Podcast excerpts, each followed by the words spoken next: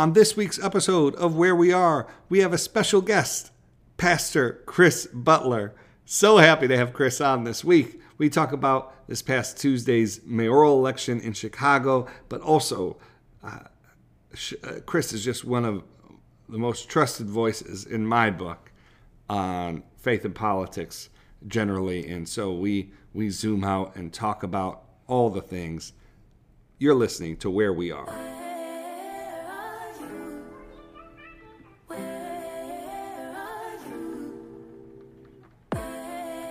This is Where We Are. We are the Wearers. I'm Michael. I'm Melissa. Melissa.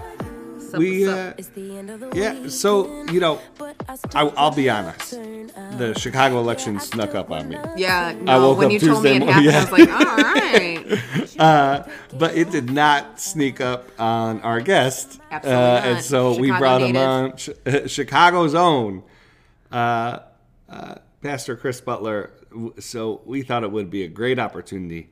Uh, Chris and I were texting about the election, and he texted me something. I won't sort of talk about it here, but he texted me something that I was just like, as per usual, that's so fresh, that's so insightful. We gotta have, uh, we gotta have him on to to talk about it, and so we did. Um, and so the bulk of this episode will be an interview with Chris. Just a little preview. Next week's episode. We have kind of an audio grab bag It'll situation. It'll be a new format for us. A new format for us. We'll try it out. You can tell us if you like it. You can tell us if, if you like it. Um, I, I think part of what it will be, it won't all be presidential politics, but I do like the idea, Melissa, mm-hmm. of, and I haven't told you this yet. Okay. But I do like the idea of every week. Mm-hmm. Um. having a clip or two from the presidential campaign trail. Okay. As just like a way for folks to follow the presidential race, how mm. it's developing. Okay. Have a bit of a history in presidential campaigns, can break it down for folks what's what's going on. And so we'll we'll start that next week. Uh, All right. I like the idea. I told you on air, so that would yeah. be very difficult for, for you. For me to, to say you know, that I don't. Because I know that I'm going to be the one procuring many clips. Oh, doing you, the clippage. You will be the, the clip procurer. Clipmeister. Uh.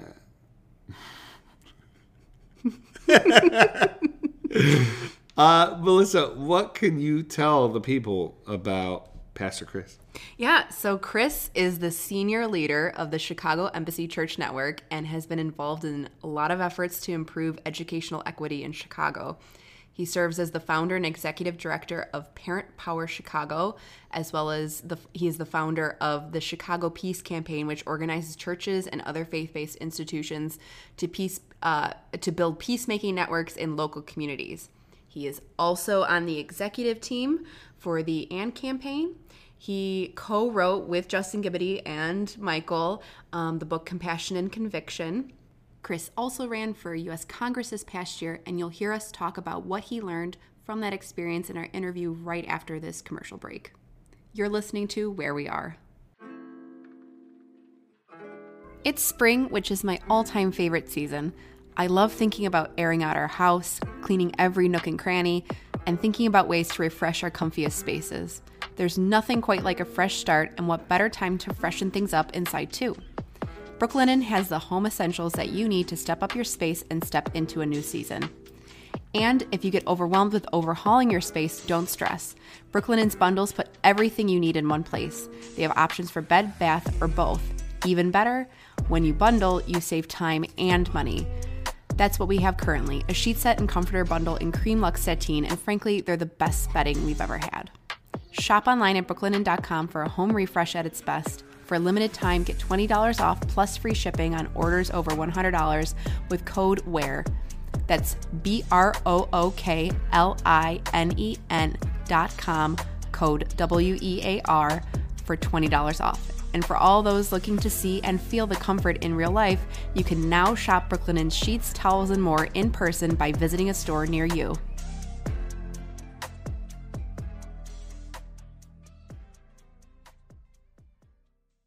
Reverend Chris Butler, the pastor, the one and only, welcome to Wear We Are. Hey, I'm so uh, honored and excited to be on here with you guys. I mean, we we have uh, uh, it, it's it's good to be podcasting with you again. Uh, yeah.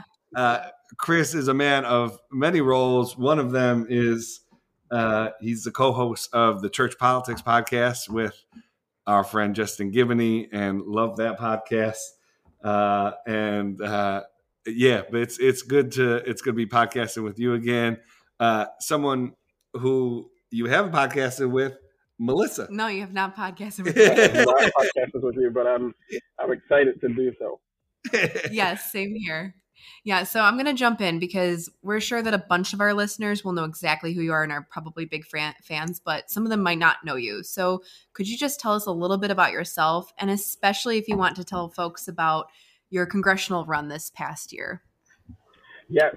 So, you know, I've... Uh, I'm a pastor, first of all. I'm a pastor in Chicago, pastor Chicago Embassy Church Network. Um, I've been doing that for seven years, and before that, I was um, involved in, in polit- politics and, and civics. I ran a public affairs consulting firm uh, in Chicago and Philadelphia called Citizen Consulting Group. And uh, so a, a lot of that kind of background in ministry and politics come together in my work at the AND Campaign, where I'm on the executive committee and host, uh, um, co-host of the Church Politics Podcast with Justin Giboney, um, as Michael just said. Uh, and even though I've tried to block that part out, I did run for Congress uh, in twenty twenty in the Democratic primary in the first district of Illinois. Um, and really the, the thought behind that was to take a lot of what we uh, talk about and write about and train mm-hmm. about in the AND Campaign Uh, and kind of bring it into the arena um, yeah. and see how that type of politics fleshes itself out um, in, you know, a, a real election. I started mm-hmm. out in that campaign, uh, sort of a one-on-one campaign against a uh, a thirty-year incumbent. Yeah. And, you know, really saw a, a clear path there because uh, I think that incumbent was uh, kind of broadly viewed as sort of untouchable, but there are a lot of things uh, in uh, the layers uh, that indicated that might not be true. Mm. Just forgot to assess the fact that one other person might be thinking the same thing I was thinking, which was the congressman himself, uh, who resigned from the from the seat, and uh, the race turned into a, a, a totally different dynamic with twenty yeah. uh, different candidates and millions and millions of dollars, uh, and wow. so. We we did well, I still think, in the primary. Mm-hmm. We we didn't finish behind anybody who didn't spend at least a million dollars more than us. Um, and uh, so and we beat a couple of folks who did spend that much money. Uh, everybody who finished in front of us were, was a, a already elected politician in the area uh, or the son of Jesse Jackson, the godson of Martin Luther King Junior uh, Uh, Chris, I, you, I've said this before in private settings. Um, obviously, it wasn't the the outcome of that race that we were hoping for, but I think the model you set, mm-hmm. the fact that you, um, I I know some candidates with wonderful intentions when they get in, they're going to set a different example. They're tired of our broken politics, et cetera, et cetera. And then some consultant sort of grabs hold, or they start to think, you know, maybe uh, uh, if if I if I if I play if I play the tune during the campaign, maybe if I get into office, then that's when I could really be yeah. distinctive. Mm-hmm. Um, and uh, brother, I was more proud of you at the at the end of the campaign than I was at the beginning, and I was really uh, um, amazed and impressed and in awe of you in the beginning. And so, what did you learn? Are the about sort of um, the impediments and the benefits of running the kind of campaign that you ran, and do you think that? Uh, Do you think that it it is a model that can be successful with uh, with um, uh, o- over time, or or mm-hmm. is your takeaway from that campaign? You know, you can feel good about running, but but the, the incentive structure is so perverse that that you that you can't you can't uh, you can't win without sort of playing the kind of games that folks play. Yeah, no, it's um, a good question. First, I'll, I'll just say that it is um, it's extremely humbling to uh, have any compliment from you, because oh. I look up to you in this uh, space a ton. I, I think I come away from the campaign, though, really feeling like you can definitely win uh, with this type of politics. Um, you know, because we got into the race almost a year before um, the the election. First off, I think a lot of what we researched in the initial race uh, was great and it was smart. Uh, mm-hmm. We uh, we predicted a lot of things rightly. Uh, and, you know, we, we got out there and we talked to a lot of people and found that a lot of people responded well to the message. But when mm-hmm. it comes down to elections in those last few uh, weeks of the of the campaign, there's so much of that that, that just goes to, to organized people, right? So yeah. people can be responding kind of emotionally to a message. But mm-hmm. I, I look at it as kind of... Um, I'm blanking on, on the right word, but uh, it's, it's like tracks that are laid, you know, in terms of yeah. institutions and, uh, you know, organized people. And do you have precinct captains and are folks, mm-hmm. you know, who's endorsing who? All those types of things start to move people in a certain direction. And I think if there are enough folks who devote to this type of politics and begin to organize around it on an ongoing basis, Yes. Uh, yeah. you can definitely win with this type of politics because the messaging works, but there's there's so much more, as you know, to winning mm-hmm. an election than just a, a good message. Yeah, yeah. It was um, it, it was great to see all the different kinds of audiences that we're hearing from you, like the coalition that you that you that you built. It did seem to me to be sort of evocative of a, of a model that I think a lot of folks were watching and, and, and think, hey, I want to take that up in twenty-four or in a, in yeah. a, in a future cycle. Uh, there, yeah, there, there, there, there are folks, I'll just throw, throw in, like there, there are a number of folks, right, who uh, were part of the campaign, who reached out post the campaign. So, you know, hey, this campaign really inspired me. Uh, mm-hmm. And one of the things I'm, I'm very proud of is that a couple of those folks just ran for alderman on Tuesday night, um, and one of them is in a runoff. Uh, you know, so oh. we'll see how, how she does. But yeah. those are the types of things that start to change, you know, politics over the long term. Yeah, for sure. Hey, you you referenced the election uh, earlier this week, uh, so citywide. Uh, elections, aldermen elected across uh, across the city. Also, a major mayoral election um, that will be heading to a runoff, but the incumbent will not be in that runoff. Uh, can you give folks a bit of an overview yeah. of, of of of the election and, and what the runoff what the runoff looks like? Yeah, so you know, for, for anybody who, who doesn't know, uh, Chicago had its municipal elections on Tuesday. Uh, the incumbent Mayor Lori Lightfoot, uh, who you know broke onto the political scene four years ago, came out of nowhere uh, to finish first in the first round uh, of balloting, and then win every single ward um, in the city uh, in in the in the runoff election. Uh, Tuesday, she finished third overall and won't make the runoff, uh, which is uh, in some ways stunning. Mm-hmm. Uh, but for me, you know, I I told people over and over again, and, and some folks didn't believe, but it was hard for me to see how she did make the runoff. Um, mm-hmm. I think it was it was it was always headed this way. I think she ran a, a as best a campaign as she possibly could, I guess, at least in the oh, last few weeks. Wow. Yeah, yeah, yeah. But I think it's the way she governed over the course of the four years of being in there that yeah. it was hard for me to see how she had a a path to get into the runoff and getting reelected. And so, uh, so instead of, I mean, like Mayor Lightfoot will basically be watching this play out from from the sidelines, and yeah.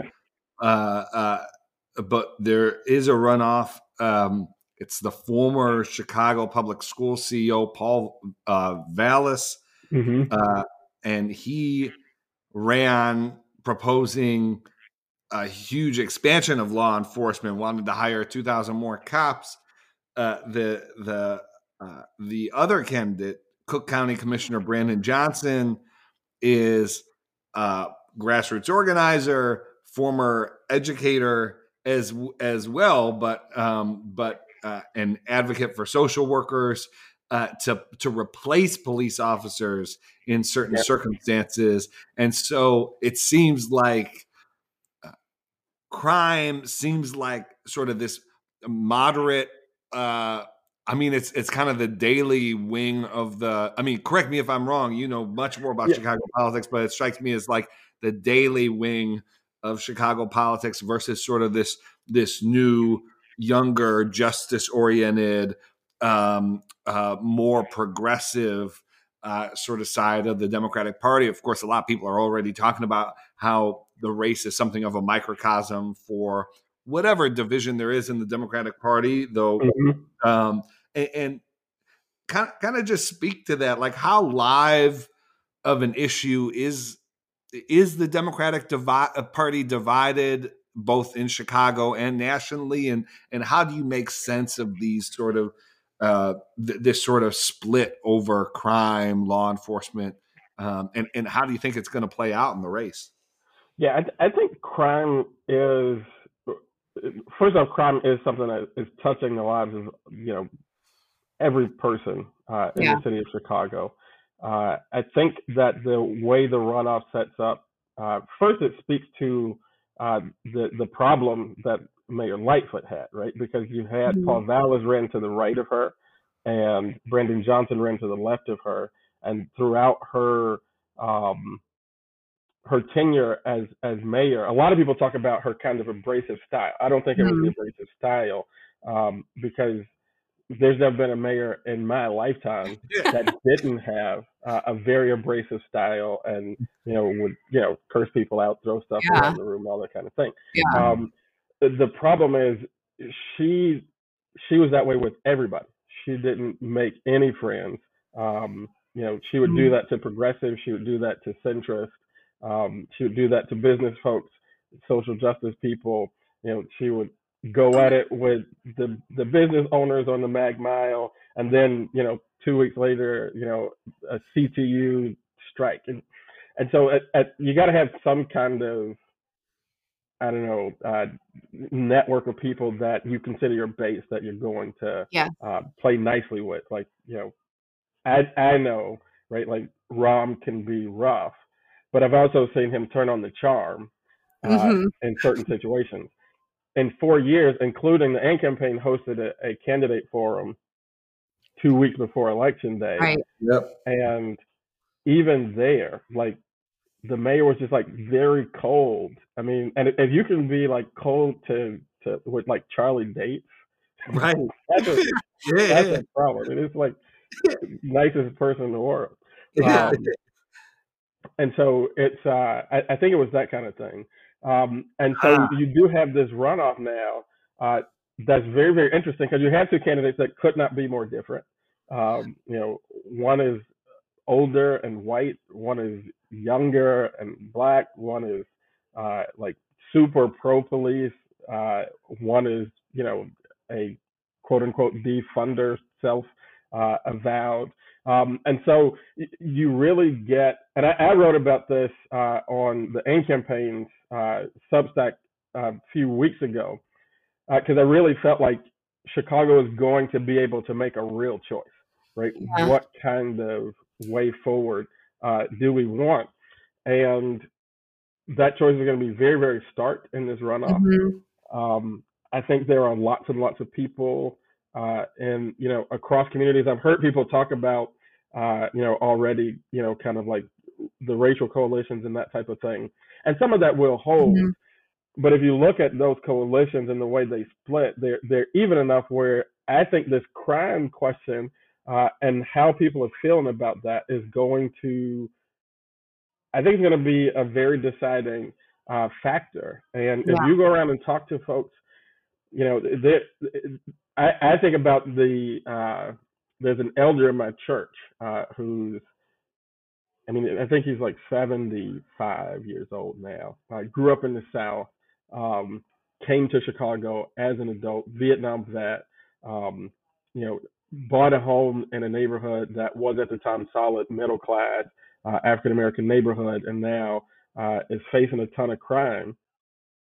And, you know, if, if I had to guess it, I would think he'd be going in Vallas' direction, right? Right. Um, mm-hmm. Because there's, there's a real sense in some of the police reform world, which is funny because this, this is kind of where I come from. It's like the more social justice, police yeah. reform. I was, yeah. I was doing police reform work when I was like fifteen years old.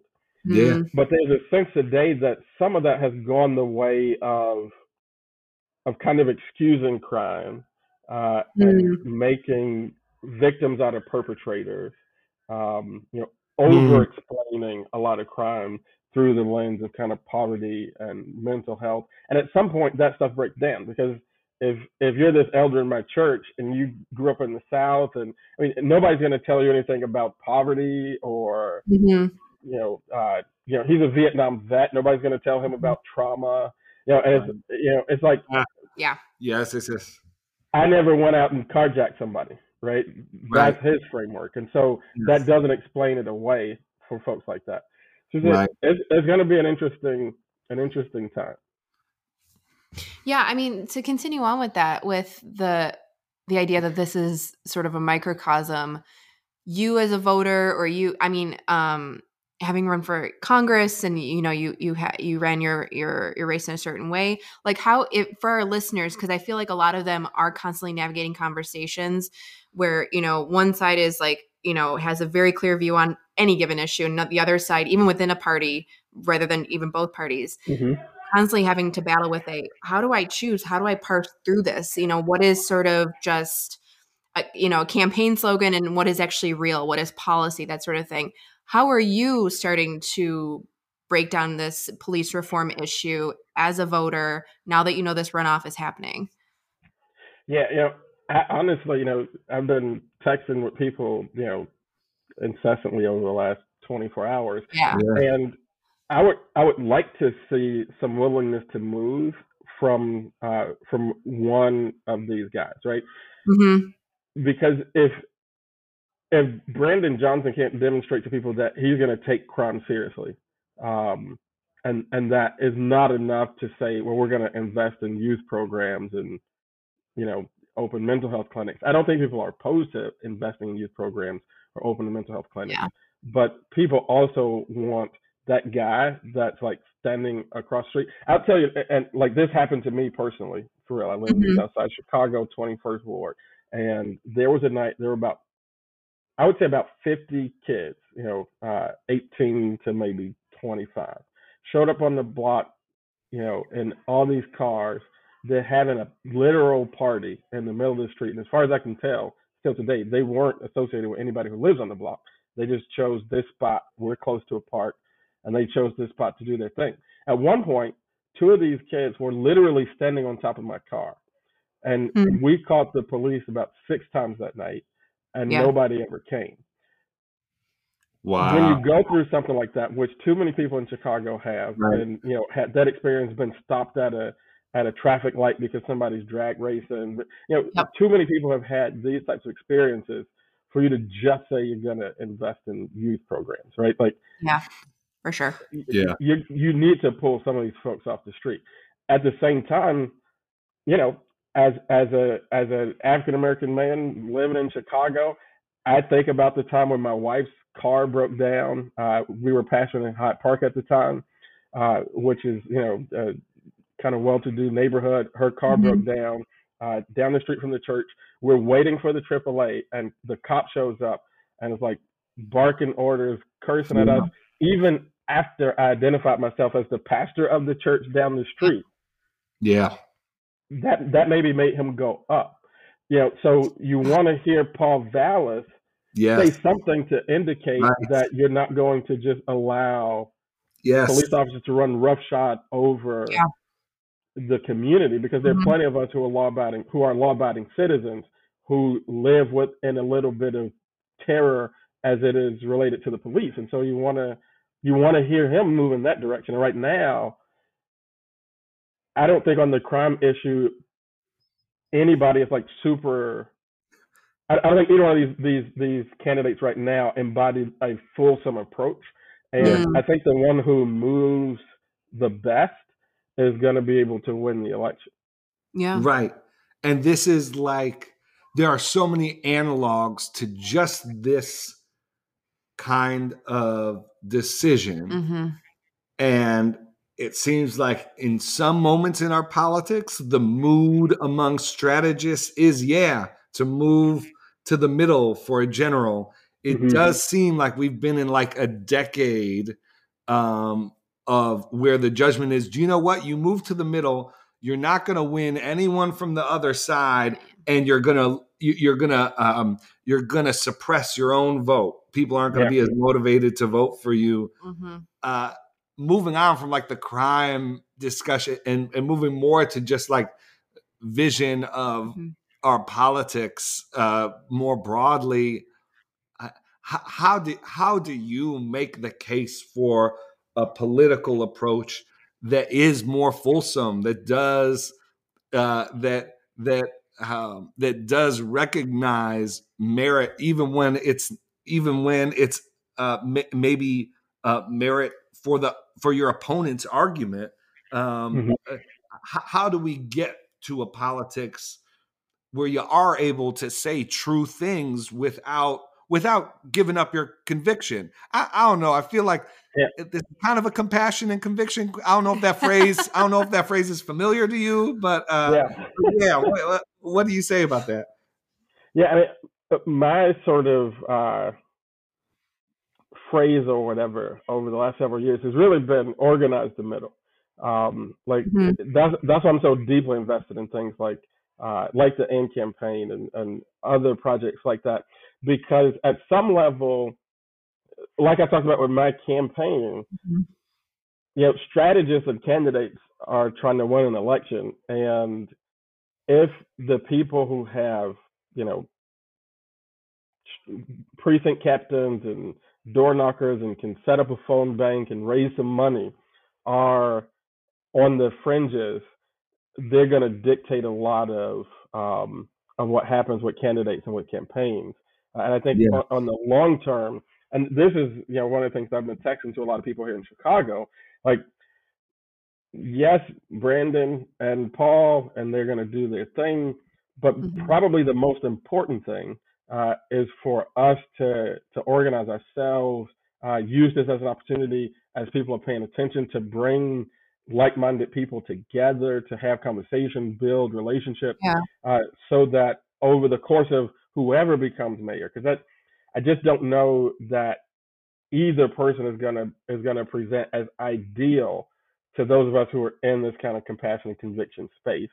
Yeah. Um, Because, you know, if if as I talked about all that stuff that I would like to see happen, but if I if I had to put money down, I would say that both of these guys run toward their base. Yeah. Um, you know, and and I think that's because right now the AND Campaign in Chicago can't go uh, to somebody and say, you know, here's our questionnaire, and we've yep. got this fifty thousand person database, right, and one hundred churches who march in, in lockstep and turn voters out to the polls, and this is what this is what our voters want to hear. Yes. Right? And so mm-hmm.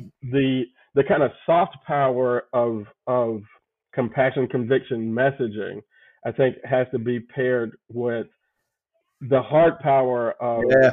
of organizing and doing real political work, um, which is it's something that we have to learn and train people, because it's. It, it can feel a little bit weird. Like I think about growing up, I started hanging around community organizers when I was twelve years old, and you know, it's a it's a culture of like you know smoking a lot of cigarettes, there's a lot of you know swear words going around, and and if it's going to be like a church driven space, like you got to have like a, a, a, a fruit of the spirit kind of culture yeah. that yeah. still does the work. Like yeah. you've got to have a mailing list. You still got to be able to set up a right. phone bank and raise yes. money and, and do that work. And that was probably the biggest um, takeaway that I had from, from my congressional campaign is that yeah. you can actually do it culturally that way and, and actually get out there and do the work. Because the way we finished in the congressional race, um, you know, we, we didn't even crack, I don't think, three hundred thousand dollars over the course of the whole campaign. And we were beating people who spent a million dollars yeah. in two wow. months, you know. Wow. Um, and it was all about volunteers, ground game, being able to build that type of thing. And so I, I said a, a lot there, but no, I think no. the way you do that is you, you got to have like the, the, the happy warrior vibe, go out there and build some organization in some of these, uh, in some of these cities. Because that's ultimately what changes politics. Yeah, so important. And for folks listening, like, um, I, I think so often the impulse is, man, our politics driven to the extremes. Uh, it's so, so ugly. Um, if I, you know, the message, I, I, I want to send the message that I'm not okay with this. So I'm going to mm-hmm. withdraw and I'll, I'll sort of like, starve politics of my attention and my time. And the argument that that, that I've made, that, that we make, is that that is that actually reaffirms the very yeah. things that you don't like. Uh, mm-hmm. what, what Chris is offering here is no, it's actually you. you it, the the the reason why the extremes are so dominant is because they're doing the things that Chris just talked about. yeah. Uh, yeah. And so. Um, And so th- that needs to be countered, and it's not going to be politics is about representation. So there are some things like um, sometimes in diff- in different like marketplace environments, like economics, you withdraw your money, and sometimes mm-hmm. that will change things. Politics isn't like this. They're on, they're not counting on the votes that aren't made. They're only they're only dealing with the with the votes that are cast. Uh, yeah. And so when, when I ran for office in that primary. It, we had sixteen percent turnout. Yep, yep. You can withdraw all you want to. You just leave it to that sixteen percent of, of um, the electorate is still going to decide, because that's how our system works. Like somebody's got to go to Congress. Right. Um, yep. And if only sixteen percent of the people decide to vote, then they get to decide who goes to Congress. Yeah. Um, it, we're not going to cancel the election because you don't right. vote. Yeah. Uh, Melissa may have something. I just have one more question for you, and it's um, you you know so, uh, you're one of the greatest coalition builders I I know, uh, and you're also some one of the reasons for that is that um, you're certainly able to talk about what you've accomplished. You're able to. To build, you ran a campaign for Congress. You're not sort of like shy about your own capabilities, but I think something that is going to be necessary for younger folks to to build things of meaning, and something that, frankly, I think we've seen. Obviously, there are wonderful examples and mentors and and and folks in. Older generations that have set a good example. But I did just want to talk with you a bit about how important um, partnership and tr- and support of one another is, mm-hmm. uh, and focusing on mission rather than platform building and personality and all these things. Like I have so much hope about for Gen Z. I have so much hope, frankly, for like forty and under, and like like. But I think the one thing that makes it fall apart is if we buy into some of the scarcity mentality, some of the constant competition mentality that happens, and um, and and so I I just wanted to sort of like put put that that out. And I, honestly, I don't know about you, but I find like people are always surprised, uh, or, or I shouldn't say always surprised, but it's it's like when uh, uh, when people hear like, oh, like um, AND Campaign's working with Center for Public Justice, and Justin Giboney uh, is supportive of Dates, and Dates is supportive of Giboney, and Butler is supportive of Lisa Fields, and Lisa mm-hmm. like. Uh, so I just want you to just reflect on the importance of partnership in movement building, and and and why like. Uh, and, and on the dangers of competition, both from a movement building perspective, but maybe even as a pastor too. Yeah, I mean, I I think that movement building is the is the is the best way. I won't say it's the only way, but it's probably the best way to create cultural and civic change. Um, and at its essence, movement building is coalitional, um, because no one person can become a movement, right? Like mm-hmm. a person mm-hmm. can can become a brand, yeah, um, yeah. but not right. a movement, right? And ultimately, what you need is not a lot of followers.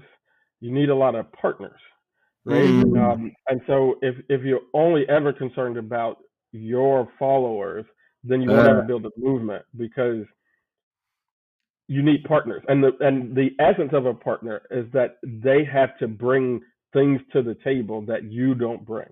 Like mm-hmm. I always say, um, you know, if if if both of us are exactly the same, one of us is completely unnecessary, right? yeah. Um, and so you want people who do different things, who have a little bit different emphasis, um, a little bit different uh, skill set, and be able to to work together if you're going to be effective um in creating change. I mean, we I, I point out, you know, we started this talking about Lori Lightfoot. If if there's one thing that Lori Lightfoot did that made her lose Tuesday's election, it happened before she was ever sworn into office, right? Because she was endorsed by Willie Wilson, and Willie campaigned hard for her in Black churches, which t- two thousand nineteen Black folks in Chicago did not know Lori Lightfoot. Yeah, Willie Wilson, and he said, let's go with Lightfoot. Yeah. Before she ever got into office, she cut him loose. And a, a lot of folks look at Willie Wilson, you know, well, why did he run? Yep. I don't want to put words in, in Doctor Wilson's mouth. I would never do that. Uh, I respect the man too much. But I don't think Willie Wilson necessarily came into this thinking that he was about to become uh, mayor of Chicago. I think that he had it in his mind that he was going to make sure Lori Lightfoot didn't get reelected. And I think if, if Willie Wilson's not in this race, she's probably in the runoff, right? Yeah. Um, and so he pulled like ten percent, right? Or, or yeah. maybe, yeah, yeah, right around ten percent. And yeah. if if that goes over to Lori, I mean, it was all in the Black community where she mm-hmm. did surge toward the end. And if that and goes probably to Lori, older, in the runoff. To your point about the age differential, probably the the old the older, older Black church, yeah, that that oh yeah, that's so interesting. And so I, I'm I'm always, you know, I, I think that, that politics is, is is a game of addition, right? And um, I'm trying to keep as many relationships as as possible. Uh, if, you know, obviously there are going to be people whose whose yeah. politics just don't align, you sure. know, who step out and do something completely ratchet. Um, but for the most part, we should be trying to find ways to be together. Yeah. yeah. Um, and, you know, like you referenced, I think that a lot of what we have in our culture doesn't necessarily teach us that skill, uh, but it's one of the reasons why I think it's so important in the church, because yes. the text of scripture still teaches us that skill. Um, yes. And if if we let that influence us a little bit more than culture, um, I think that that kind of body dynamic, uh, that that sense of unity, and a unity that rejects uniformity, right? Like that's what I love about the unity of the scripture. Like it, it proactively rejects uniformity. It doesn't. Not only does it not call for it, it, it rejects uniformity. Um, it's it's a unity of different types of people coming together to uh, to achieve goals that are really higher than any one person uh, or any one institution. Yeah. Melissa, anything you want to close with? I just want to ask you, in Chicago politics and movement building, you know, post-campaign for you, what's something that's giving you hope or something that's, you know, helping you look to the future? Yeah, I mean, certainly I would say um, like the, the AND Campaign uh, work that we're doing, the, the, the work that you all are doing, um, you know, uh, Michael talked about Center for Public Justice. As, as a movement builder, I'm I'm hopeful because I do see um, a movement being built. Um, yeah. and, I, and I guess what I would say to folks who are part of it is to be encouraged, because movements don't stand up overnight. Um, That's right.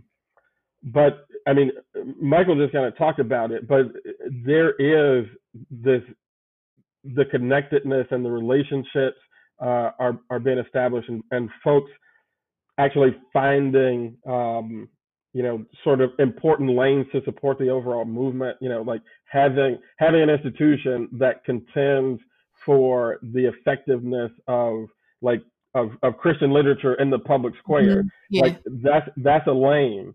And that's something that needs to be celebrated, supported, pushed forward, um, because it's part of the, the broader movement. Um, you know, all all of it coming together. And so that's what gives me hope, is that both at the local level, you know, we we did a candidate forum in this mayoral race. Like we there there's not a candidate who's like, yeah, I'm the AND Campaign candidate. But mm-hmm. I talked to several of those candidates. You know, we had a larger turnout than most of the the uh, the candidate forums. Our our deal was was super professional um, compared to a lot of the other ones. Mm-hmm. You know, and and so it, it, this activity is happening. Um, this podcast is, is evidence of, of a movement being built across this country. And I think that's what uh, is giving me hope, is that, uh, you know, there are people who are doing the work, and, um, you know, it, it's building. Maybe, maybe there's going to be like a Compassion and Conviction type Democrat in uh, city council um, in Chicago come April. Yeah, yeah, you know? yeah. It, it, no, that's progress. Yeah, yeah, that's wonderful. That sounds great to me. Hey, um, I am always glad to partner with you, brother, uh, uh, uh, and would urge folks to pick up Compassion and Conviction, the book uh, that Chris and I worked on with Justin Giboney. Would urge mm-hmm. folks to check out AND Campaign, and it's it's Ivi, right? The the new the new uh, the new effort out of out of AND, um, is that right? Ivi, yeah, yeah. Yeah, Ivi, mm-hmm. uh, and uh, AND Campaign's got a great new d- docu-series that's out. I believe it's on episode two, but yeah. um, you, you can check out the AND Campaign stuff. And uh, uh, Chris, folks can follow you on social at Chris the Citizen, right? Yeah, Chris yeah. the Citizen, at Chris the Citizen. A- any anything anything else uh, folks should know about to to stay in touch with you and keep up with your work? Um, nah, just follow me there on, on Twitter, find me on, on Facebook. You know, we, we're doing what we do. You know, I'm, I'm, uh, keeping my head down, trying to do the work, man. Yeah. Love it, man. Hey, thanks for taking the time to be Thank with you. us. Love having you on. And, uh, and we'll be, we'll be texting as this runoff comes closer. Yes, indeed. Thank you all so much for having me. I'm, I'm honored to be on with y'all. Thanks, brother. Thank you.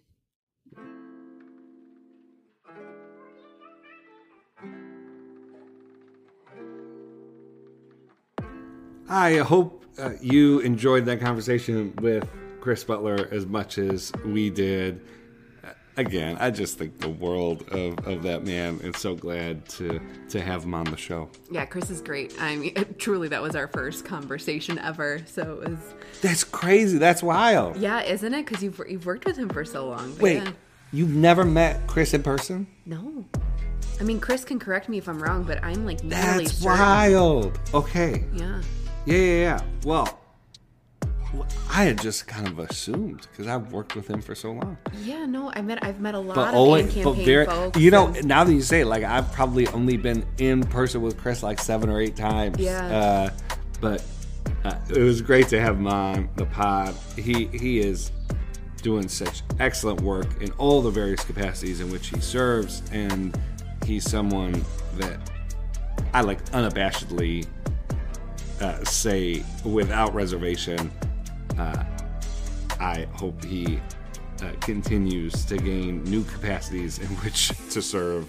I just think the yeah. world of him. So it's just amazing how he works. He, you know, he can analyze national politics. He can tell you about, you know, the city of Chicago's politics. He's on the ground, actually in communities in Chicago, serving in multiple capacities. I mean, he's and like a pastor's pastor. He's a pastor's pastor. Yeah, no. Um, I mean, yeah, no. It's, it's rare to find someone like him, actually. Yeah. Um, so glad we were able to share him with you. For those who did not already know about Chris, and for those who did, uh, I know there was some Twitter chatter, uh, and uh, yeah, it was definitely we've, definitely we've had, family reunion. We've time, had a lot sure. of people in the survey request uh, that there be a. A, um, a reunion. Uh, yeah, so we'll, we'll, I think more reunions to come for sure, but sure. that was a good one. Hint, hint, but, but that was a good one. All right, Melissa, that's our episode for the week. You know, we have like a, so with the Center for Christianity and Public Life, we have our Public Life Fellowship Retreat this mm-hmm. coming week. And so for that reason, Melissa is, I think we mentioned in a previous episode, Melissa's taking the girls Uh, on a trip, and so we'll have morning five episode on Monday and Tuesday. Um, yes. And then, uh, and then we're going to take a couple day break, but we'll be with you for an episode of Where We Are next weekend. Gonna try this audio grab bag situation. Yeah. We'll see how it works out. Until then, you've been listening to Where We Are. Bye.